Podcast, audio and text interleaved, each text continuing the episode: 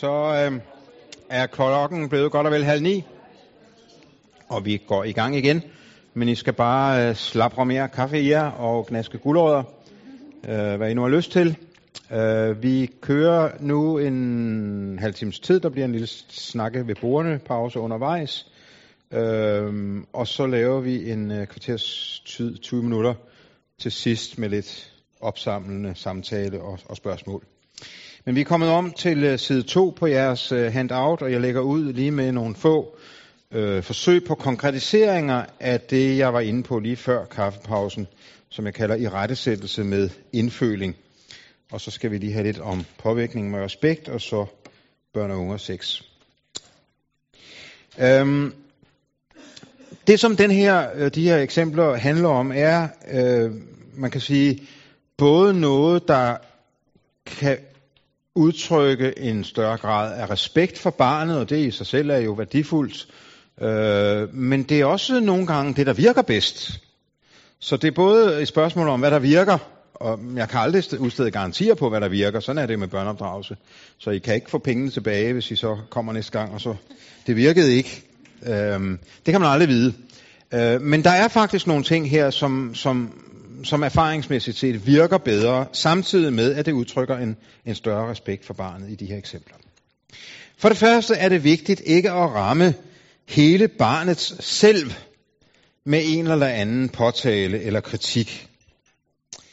Øhm, du tager aldrig hensyn til os andre, når du spiller klaver. Det er en ret, øh, den, den, er ret, den, den går ligesom på, at du er sådan en, der aldrig tager hensyn. Eller, du taler altid så surt. Nu er vi lidt andet niveau end det der med sur muleri, altså, men du, du, er altid, du, du snakker altid så surt. Øhm, man skal for det første passe meget på med aldrig og altid. Øhm, man skal aldrig sige aldrig eller altid. Fordi sådan er det jo meget sjældent. Det er ofte, når vi selv kommer lidt i vores følelsesvold, så kommer den her med aldrig altid. Og den skal vi altså også ikke bare være på vagt over for vores ægtefælle med, men også over for vores børn.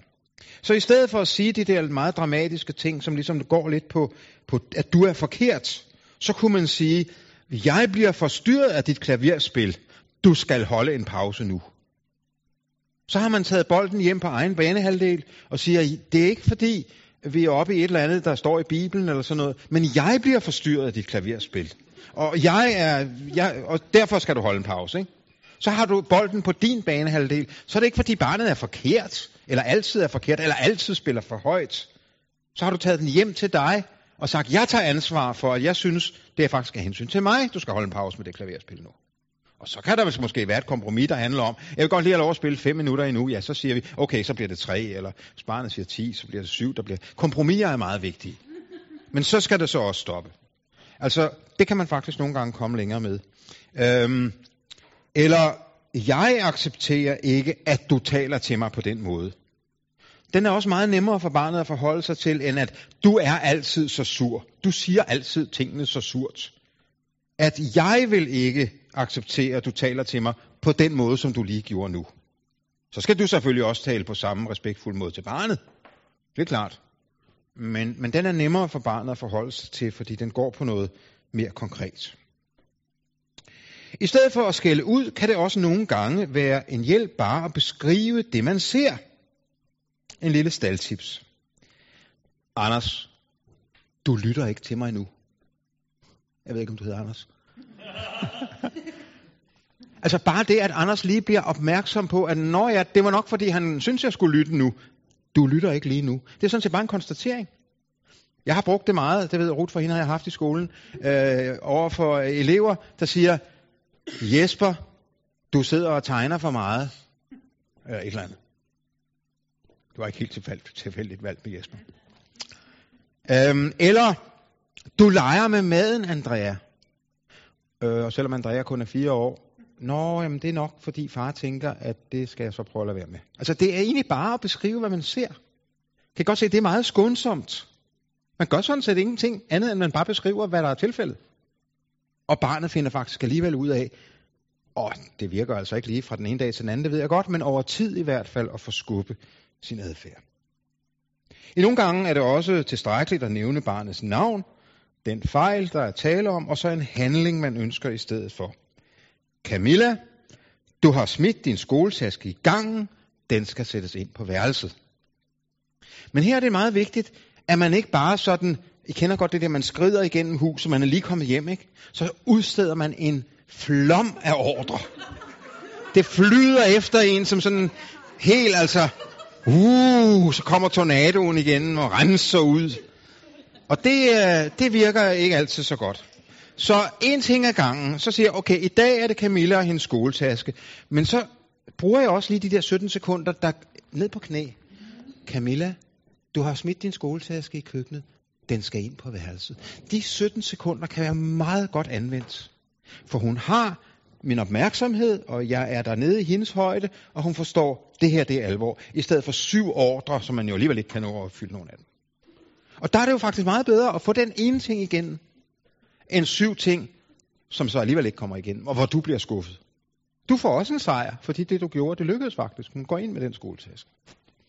Så nogle gange kan det der øh, at sige, nu, nu tager jeg den her ting, og den gør jeg så noget seriøst ved, øh, faktisk være en rigtig god hjælp, og meget nemmere for Camilla at forholde sig til, det kan man trods alt få gjort, end en eller anden øh, flom af ordre, som man slet ikke kan forholde sig til. Øhm, så er der også en god idé for det fjerde i kommunikation med børn at spørge sig selv, hvad det mund er for nogle følelser, der er inde i barnet lige nu, og prøve at tolke barnets følelser som indgang til det, man siger. Anne, jeg forstår godt, at du synes, det er svært at skulle sige undskyld, men du skal gøre det alligevel. Fordi du godt selv ved, at det er svært at sige undskyld. Bare det, at Anne lige møder som indgang til det her, far eller mor forstår godt, at det er svært at sige undskyld. Men du skal gøre det alligevel. Det kan være en hjælp, og igen, ingen garantier for, at det virker hver gang. Men prøv det af. Prøv nogle af de her idéer af. Det er en meget, øh, det er en meget hvad skal jeg sige, øh, virksom måde, især over for nogle børn, hvis følelser er, er sådan øh, lidt, lidt yderligt liggende. Eller, jeg kan godt se, at du har grund til at være sur på Kristoffer.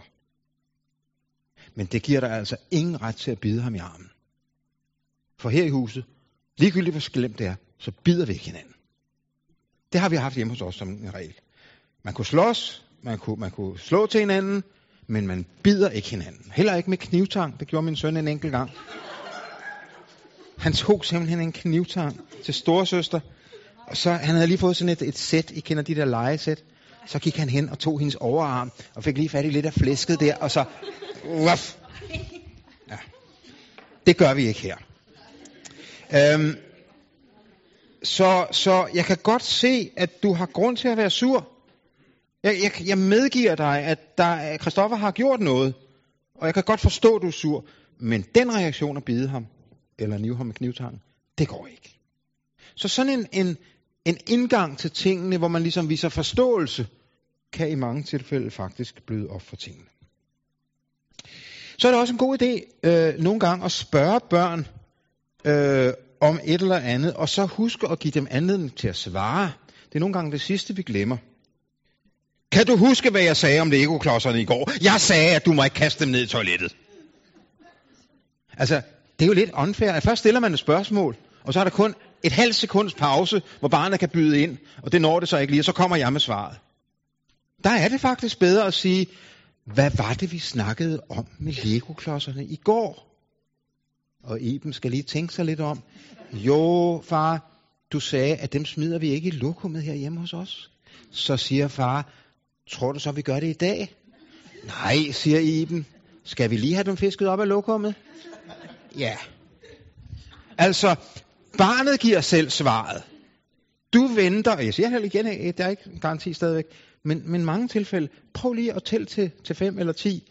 Stil barnet et spørgsmål, og vent på, for når barnet selv svarer, så er det jo meget mere effektivt, end hvis du svarer. Hvis barnet selv skal sige, hvis Iben selv skal sige, herhjemme smider vi ikke øh, legoklodserne i lokummet, så har hun jo selv givet svaret. Jeg har ikke skulle stå der og dosere det, og det virker meget bedre. Øhm, så er det også ofte en god idé at spørge med hvad og hvordan, i stedet med hvorfor. For hvorfor er virkeligheden et meget stort spørgsmål. Hvorfor klippede du storbrors Anders Sandblad i stumper og stykker?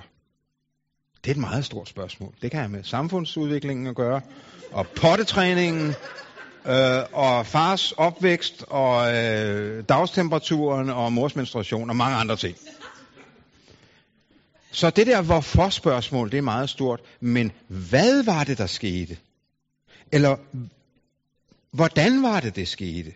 Det er meget nemmere for barnet at svare på. Øh, det er for eksempel meget nemmere at svare på, hvad skete det der, inden du slog Ida, end at svare på, hvorfor slog du Ida? Hvad var det, der skete, inden du slog Ida? Jo, der havde hun gjort sådan og sådan, og taget sådan og sådan, og det var det samme i går, og så videre, og så videre. Og det kan man så ligesom sige, nå ja, okay, så kan jeg godt se, så har der faktisk været mere på banen, end jeg lige var klar over. Øh, det må jeg vist lige øh, have en snak også med Ida om, øh, som øh, åbenbart har været årsagen til, at der var en grund til, at du slog hende. Øh, så hvorfor øh, skal man passe lidt på med? Og så kan det jo altså i andre situationer også være en god idé at spørge børn, for de har faktisk nogle gange selv gode løsninger og idéer til, hvordan en problem kan takles. Hvordan kan du og Peter blive gode venner igen? Eller hvordan kan du få orden på det der værelse, som ligner Jerusalems ødelæggelse? Hvad vil du helst have, jeg hjælper med? Det der, det der lidt af et tilbud at få. Hvad, hvad synes du helst? Jeg, jeg, vil gøre, jeg gør hvad som helst. Så hvis det er reolen, jeg skal klare, hvis det er sengen, jeg skal klare, så gør jeg det. Hvad, hvad har du mest brug for, jeg, jeg gør nu, når jeg skal hjælpe dig med at rydde op? Øh, have en tillid til, at børn faktisk nogle gange er fornuftige og, øh, og og faktisk kan give gode svar. Det var bare lige nogle få øh, staldtips øh, fra øh, en gammel fars øh, dagsorden. Øh, og øh, brug det, prøv det af og se om det virker for jeres udkommende, og, og ellers øh, brug en af de andre idéer. Så har jeg lyst til lige kort at præsentere jer, det bliver sådan meget kort, øh, for øh, en model for det her med at påvirke børn, og også det her med at skælde ud og sådan nogle ting, øh, som jeg har udviklet, og som jeg, det er også fordi, jeg sidder her hen over vinteren og skrevet en bog om det, der udkommer og, om tre kvart års tid, øh, som handler om det her med at påvirke med respekt. Og vi er også lidt inde og røre ved, ved den kristne tro, men vi er også inde og røre ved de der normer og ting og sager, øh, hvis vi ønsker overhovedet at tale om, og det synes jeg, vi skal tale om, hvordan vi påvirker vores børn på en god måde. Så jeg har bare lyst til lige kort at præsentere jer for en tænkemodel for, øh, hvordan vi kan gøre det. Jeg foretog en række interviews med mennesker, som havde øh, gået i øh, skole, enten på kristne skoler eller socialistiske friskoler, de fandtes for år tilbage, øh, om den påvirkning, de havde været udsat for.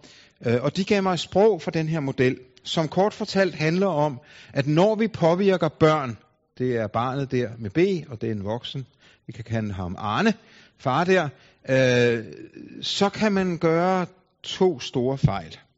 Man kan i sin påvirkning komme til at gå for tæt på. Jeg kalder det intimisere. Det er ikke det samme som at intimidere, det betyder indgyde frygt, men at intimisere betyder at blive for intim. Og ikke mindst, når det er et eller andet med normer og tro og overbevisning og sådan nogle ting, så kan man trænge sig for langt ind på et menneske. Være for pågående, være for nidkær og, og krænke øh, en eller anden usynlig grænse, som et hvert menneske, også et barn, har rundt om sig selv. Man bliver simpelthen nidkær uden forstand, måske med baggrund i den kristne tro, men det kan også være andre øh, former for overbevisning. Så det øh, er rigtig vigtigt at være varsom med. Selv små børn har ret til at have en grænse for, øh, hvor tæt vi går på dem. Man kan for eksempel godt komme til at kræve en bekendelse af et barn for tidligt som barnet faktisk lige skal have lidt længere tid til at gøre erkendelse af. Og hvor du så med det samme siger, det er forkert, og nu skal vi bede Gud om forladelse, faktisk kommer til at løbe for hurtigt frem og gå for langt ind på barnets øh, banehalvdel.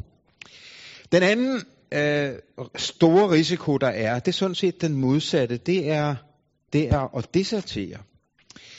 Øh, de her 12 mennesker, som jeg, jeg talte med, øh, fortalte mig nemlig også, at når de havde været udsat på, for påvirkning på den dårlige måde, så var det også nogle gange, hvis man hvis man gik for langt væk, så at sige. Øh, det kan man gøre i form af tabuisering, for eksempel. Man tabuiserer nogle områder. Man gør det til noget, vi ikke snakker om her. Og der har været en tendens til, det der jeg skal bruge det til også lige om lidt, når vi skal snakke om sex, der har været en tendens til i visse kirkelige kredse, at sex, det snakker vi ikke om. Når først pigen fik sin menstruation, så fandt mor meget famlende nogle bind frem inde i et skab og sagde, brug dem, øh, så snakker vi ikke mere om det. Det er ikke noget til eksempel. Øhm, tabuisering. Eller øhm, det forhold, at man simpelthen ikke vil sige noget, altså ikke vil ikke har nogen påvirkningsvilje. At man i en misforstået sådan øh, largehed siger, nej, det ved far ikke noget om. Hvad tror du selv på, far? Nej, det vil jeg ikke sige noget om, for du skal jo selv finde din egen vej. Og hvilket politisk parti stemmer du på? Nej, det får du ikke at vide. Jeg er fuldstændig neutral. Ja, når det er herhjemme, det er inde i stemmeboksen, og, og sådan et eller andet i den stil. Ikke? Det oplever børn som svigt, hvis de voksne, som er sat til at være dem, der skulle være nogle fyrtårn, øh, deserterer. Det er ligesom en, en soldat, der deserterer fra hæren, ikke sandt?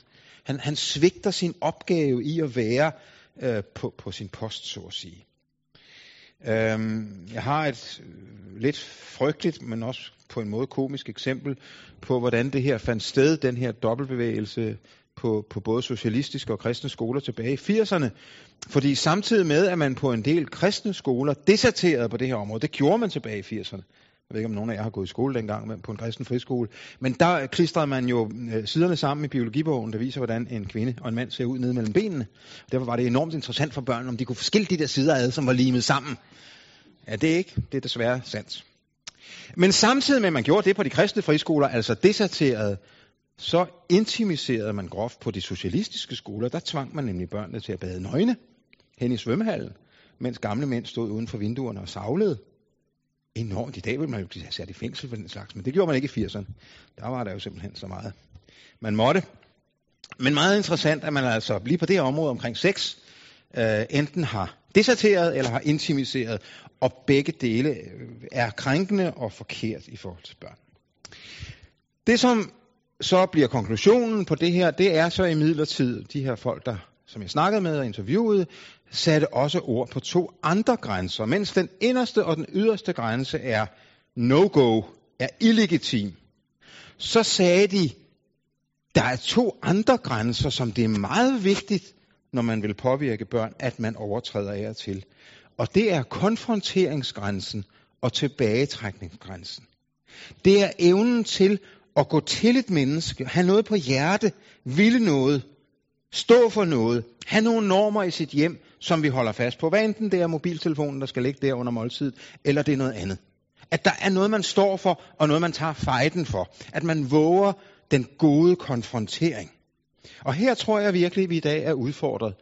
Øh, det kommer den bog, jeg har skrevet her i vinter, til at handle en del om. Den meget store udfordring, jeg tror, vi lige i vores tid har i forhold til, at vi har vældig svært ved det der konfronteringsfænomen.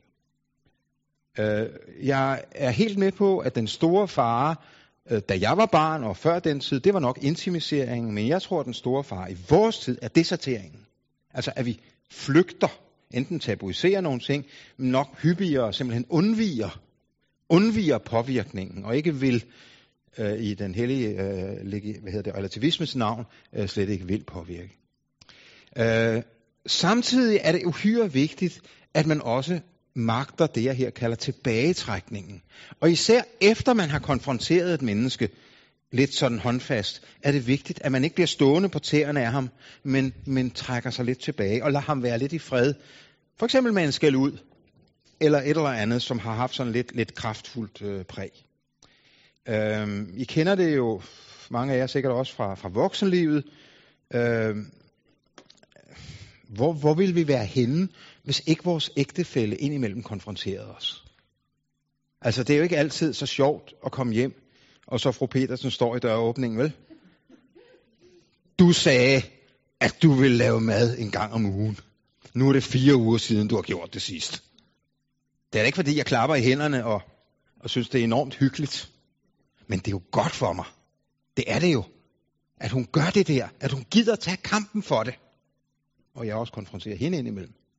Men så er det også meget vigtigt, at hun er klar over, at når hun har gjort det, så skal hun lade mig være lidt i fred.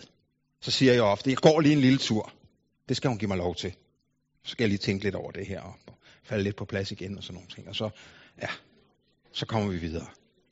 Den vekselvirkning mellem at kunne konfrontere børn, gå til dem, og det er altså både opdragelsesmæssigt og forkyndelsesmæssigt på alle mulige måder, og samtidig kunne trække sig tilbage, uden at gå for tæt på, uden at trække sig for langt væk.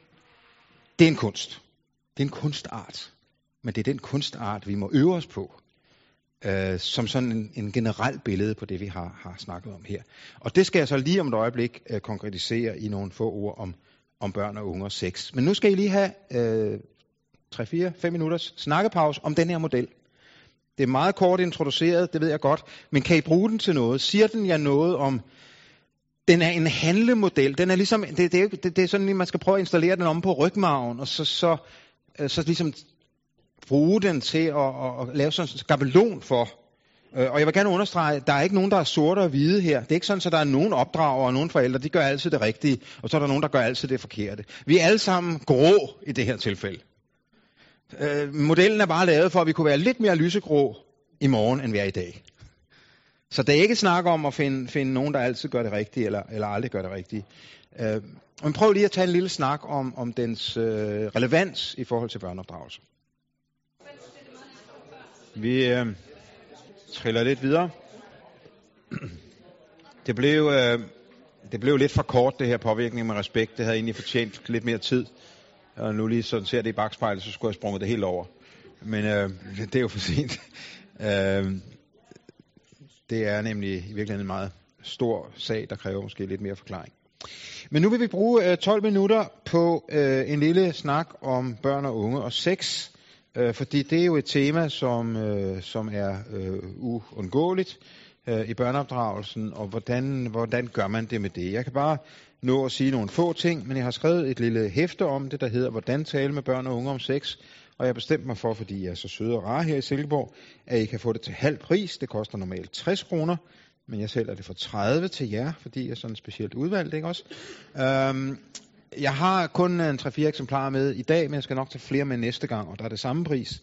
Så øh, det jeg ikke når at sige om det her tema nu, øh, kan I læse lidt mere om i, i det her hæfte. Amalie er tre år. Hun er meget nysgerrig efter at se far og mor uden tøj på. Øh, og hendes forældre ønsker ikke at gøre hende skamfuld på grund af den nysgerrighed. Men på den anden side vil de også gerne lære Amalie noget om sund øh, blufærdighed. Hvordan gør man det? Skal hun se øh, jeres splitternøgne? Øh, I givet fald hvordan og hvornår og så videre. Anders på 10 år var hjemme hos en klassekammerat, hvis storebror viste drengene internetporno. Anders kommer hjem, og far kan godt mærke, at der er noget galt. Og hvad gør far så i snakken med Anders? Som alt, alt for tidligt, og det er faktisk i nogle tilfælde ret sent, at det er i 3. klasse. Jeg kender eksempler fra 1. klasse, øh, hvor børn har set internetporno. Alt, alt for tidligt til overhovedet. Og det er bare vildt skræmmende. Hvad gør man, øh, når man oplever, at ens dreng øh, kommer ud for sådan noget? Det er bestemt ikke noget tænkt eksempel. Øh, Katrine på 13 år betror sig til sin mor. Der er en dreng fra 10. klasse, der sender hende sms'er og billeder, som hun på en måde er glad for, men som også skaber et ubehag i hende.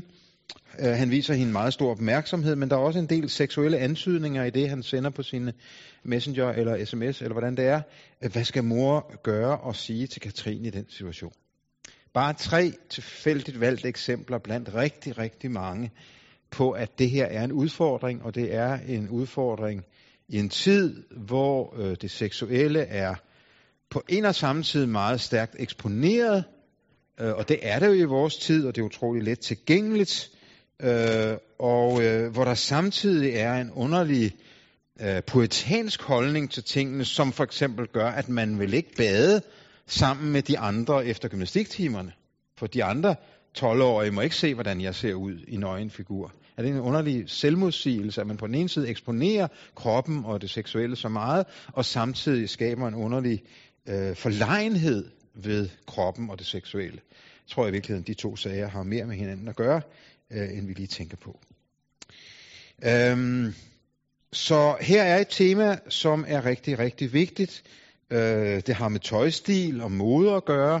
Øh, hvor tidligt skal man, hvis man overhovedet må, gå med bart maveskin øh, som pige? Og hvor tidligt må man begynde at bruge sminke og sådan nogle ting? Øh, for ikke at tale om hverdagssproget, som jo er vævet ind i i øh, seksuelle øh, sprogbrug i mange tilfælde. Jeg har mit kontor lige uden for de to 8. klasser på Johannesskolen. Og jeg skal hilse at sige, at på en kristen friskole, øh, der kan man høre lidt af hvert gennem gardinen. De kan ikke se mig, men jeg kan høre, hvad de siger.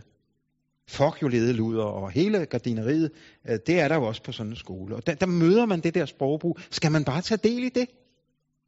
Skal man også bruge ledeluder øh, udtrykket, som de andre bare bruger det i flæng? Der er virkelig mange ting her at tage stilling til, og det popper op hele tiden.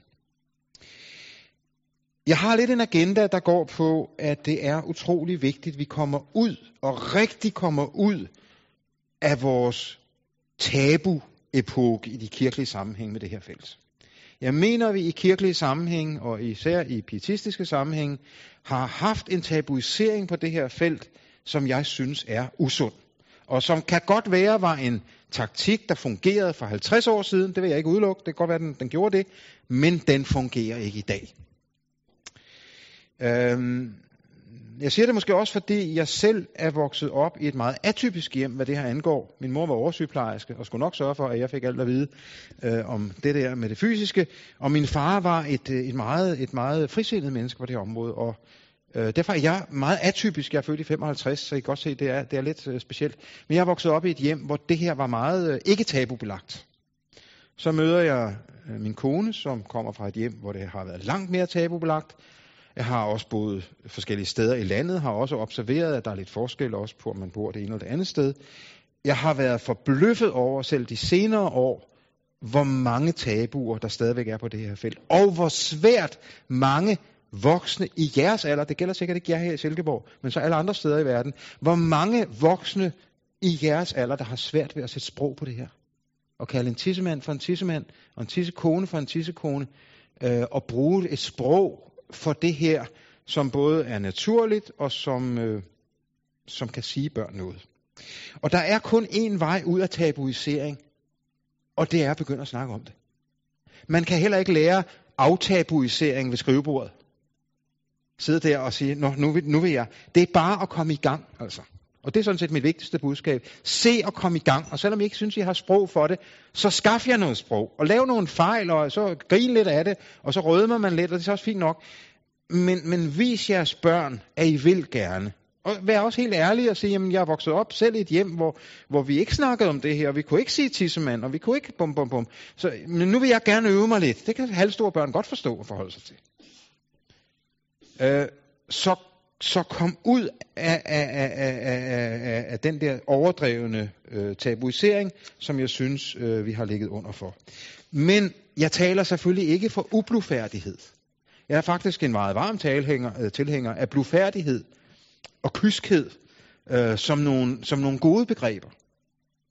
Øh, man kan bestemt gå i den anden grøft, og, og det ser man jo ofte, når man så endelig kommer ud af, af et, så, så går man lige over i det modsatte yderlighed. Der skal være blufærdighed. Noget af det seksuelle har jo netop sin værdi ved, at der er blufærdighed omkring det.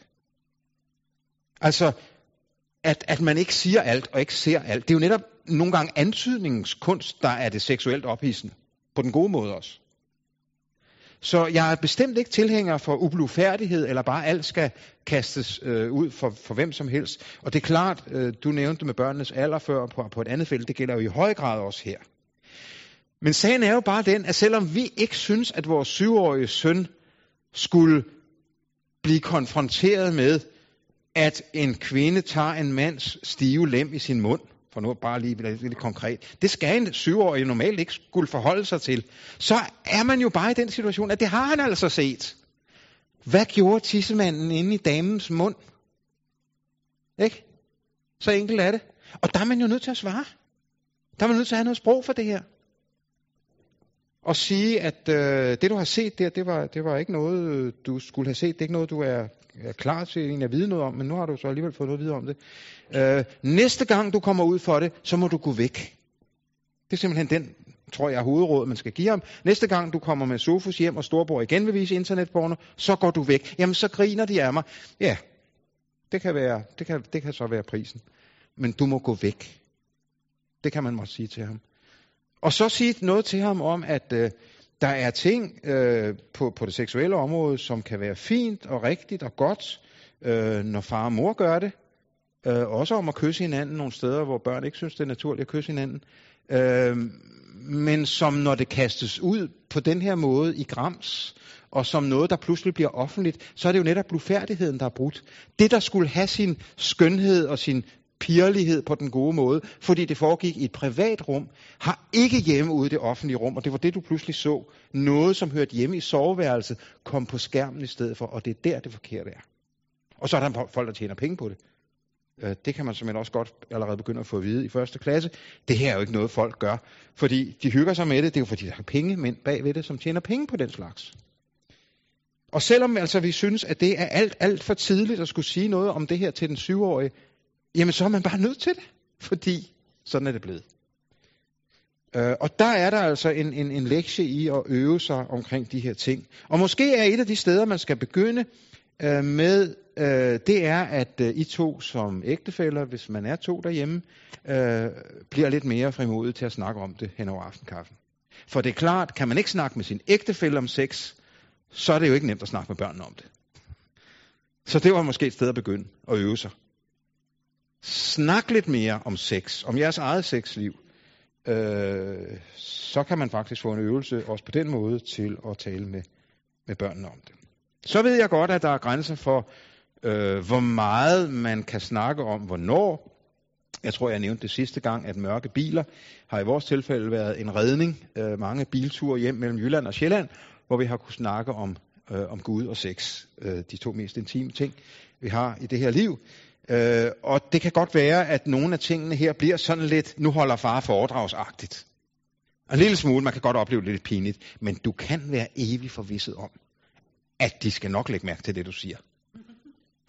Så selvom det bliver sådan lidt, nu skal far holde foredrag om blomsterne og bierne, øh, eller mor skal, øh, så, så, øh, så, så, så skal de nok huske en del af det. Og i hvert fald det signal, du sender om, at det kan vi snakke om herhjemme.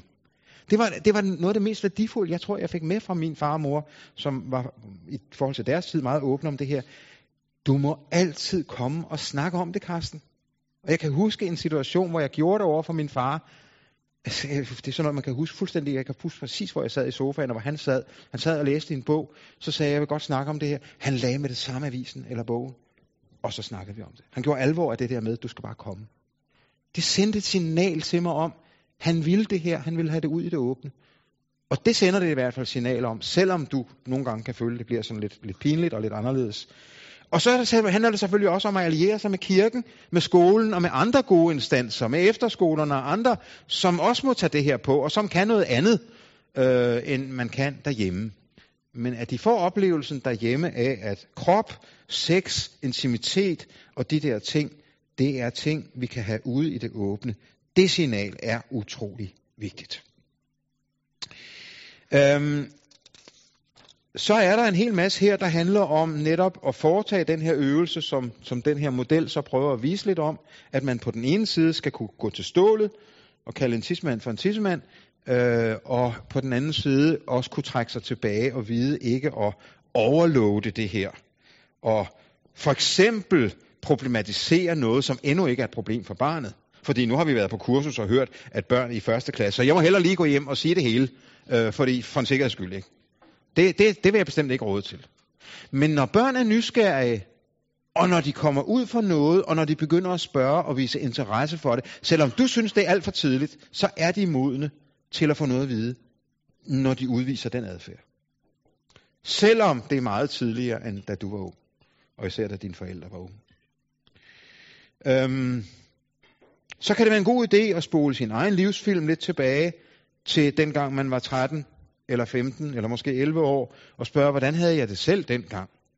Jeg var for eksempel skræmt fra samvær med piger som 15-årig. Jeg valgte at cykle, kan jeg huske en gang, fordi jeg fik at vide, at den bil, jeg skulle køre i, der var kun piger. Altså, ja, det er pinligt at stå og sige det, ikke? Jeg har heldigvis fået det anderledes siden. Men det, jeg ved ikke hvorfor, men jeg havde sådan lidt med piger, det, det var, det, det, det, og det er jo meget godt lige at, at få fat i den følelse ind i sig selv. Så kan man måske lidt bedre forstå nogle af de ting, som er i spil øh, hos børnene. Øh, for det her handler også om, at vi ikke bare skal give de korrekte svar. Den kristne seksualetik siger bum, og så får vi lige hele lektien. Og homoseksualitet og bum, og hele baduljen. Her er alle punkterne. Øh, det er selvfølgelig også vigtigt at have etikken i orden. Men her gælder det også det der, vi snakkede om før, med at vise nysgerrighed og interesse, og være lidt personlig uden at udlevere sig selv. Hvorfor spørger du om det? Hvad er det, du har set? Hvad tænker du om det? Hvordan virkede det på dig? Øh, hvordan kan det være, at du så frygtelig gerne vil gå med bart maveskin? Jamen det er jo fordi alle de andre piger i, i 5. klasse, de gør det jo.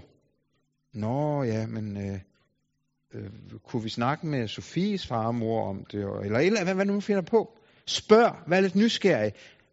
Og så kan det godt være, øh, på et tidspunkt, så skal de rigtige svar komme.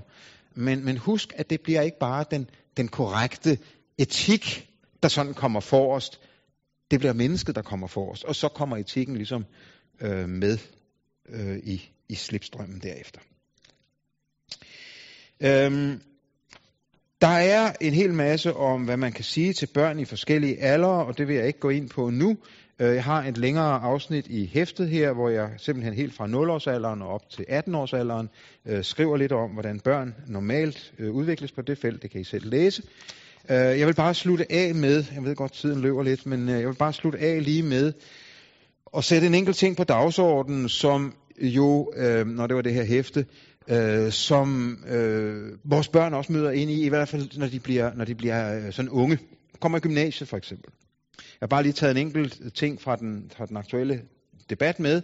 Øh, Ludermanifestet er en af de store bøger på bjerget for tiden. Det er det, der kaldes fjerdebølgefeminismens øh, kampskrift. Øh, og sådan nogle ting kommer vores, øh, i hvert fald børn, når de kommer i, i gymnasiet, til at møde. Og der skal man jo altså stå tidligt op, og nogle gange som forældre læse nogle, øh, nogle bøger om det her. Der er heldigvis lavet nogle forskellige ting, jeg kan henvise til det. Hvordan forholder man sig til, til, til, til en bevægelse, som er i voldsom fremmarsch, som vil, som vil reclaime, som de siger, øh, ordet luder. Det skal igen være attraktivt at være luder. Øh, det skal være et positivt lavet begreb. Jeg har lov til at bruge min sex, som jeg vil, og øh, I kan selv øh, læse nogle af, af, af, af deres statements. Øh, det her ludermanifest øh, gennemgår simpelthen de her seks hovedpunkter. Øh, og det er sådan nogle ting, vores øh, store børn, øh, ikke dem, der går i 5. klasse på en kristen friskole møder, men de er ikke gået mange dage i, i 1. G, øh, så kan de nemt komme ud for det her. Og der kan altså også blive en ny runde øh, hvor vi på et endnu mere, også måske næsten filosofisk og apologetisk plan, må øh, forholde os til tingene. Jeg har lige taget med her en herlig fyr, jeg lige har truffet, Jakob Munk. Er der nogen af jer, der kender ham fra Aarhus? Han er en rigtig dygtig ung fyr, som arbejder med det her. Han har i, som modsvar til det her ludermanifest, lavet et kyskhedsmanifest. Reclaim kyskheden. Både mænd og kvinder har godt af at lære at vente på den rette. Blot kun din krop over for den, du elsker. Den er for dyrbar til at blive delt med alle og enhver. Hvis din søn eller datter har været i seng med fem på en aften, skal du ikke give en high five, men en alvorssnak. Jeg kan selv øh, nævne der nedad. Øh, det er så en, øh, en helt, hvad skal man sige, måske speciel vinkel, men for jer, som har børn eller snart får børn øh, i gymnasiealderen, hvis sådan nogle ting her. Hele spørgsmålet om køn som konstruktion. Køn er ikke noget, vi har mellem benene, det er noget, vi har mellem ørerne, og man kan selv vælge, hvilket køn man vil være øh, det er ikke noget, der er givet på forhånd fra naturens hånd. Alle de ting vil vores børn, især når de bliver unge, øh, komme ud for at skulle forholde sig til. Og der igen, det kan ikke nytte noget, vi løber væk og siger, det vil vi ikke. Vi ønsker os tilbage til gamle dage. Det kan godt være, du ønsker dig tilbage til gamle dage, men dine børn lever i dag. Og hvad enten vi synes, vi er udrustet til det eller ej, så kommer vi til at, at forholde os til det. Og der talte jeg mig lidt varm, men nu er jeg færdig. Øhm, ja, skulle vi have et enkelt vers, Frederik? Var det, kan vi nøjes med? Ja. Eller skal vi bare gå de over i samtalen? Vi kan også bringe den sang over. ja, vi havde egentlig en sang nu som sådan en lille overgang, ikke? men den øh, tror jeg, vi dropper nu. Øh, så har vi et kvarters tid nu til sådan en lidt fælles samtale om, hvad I nu har lyst til. Er det, jeg har været inde på, eller det, jeg ikke har været inde på? Enigheder eller uenigheder? Øhm, og så slutter vi af med en aftensang om kvarters tid.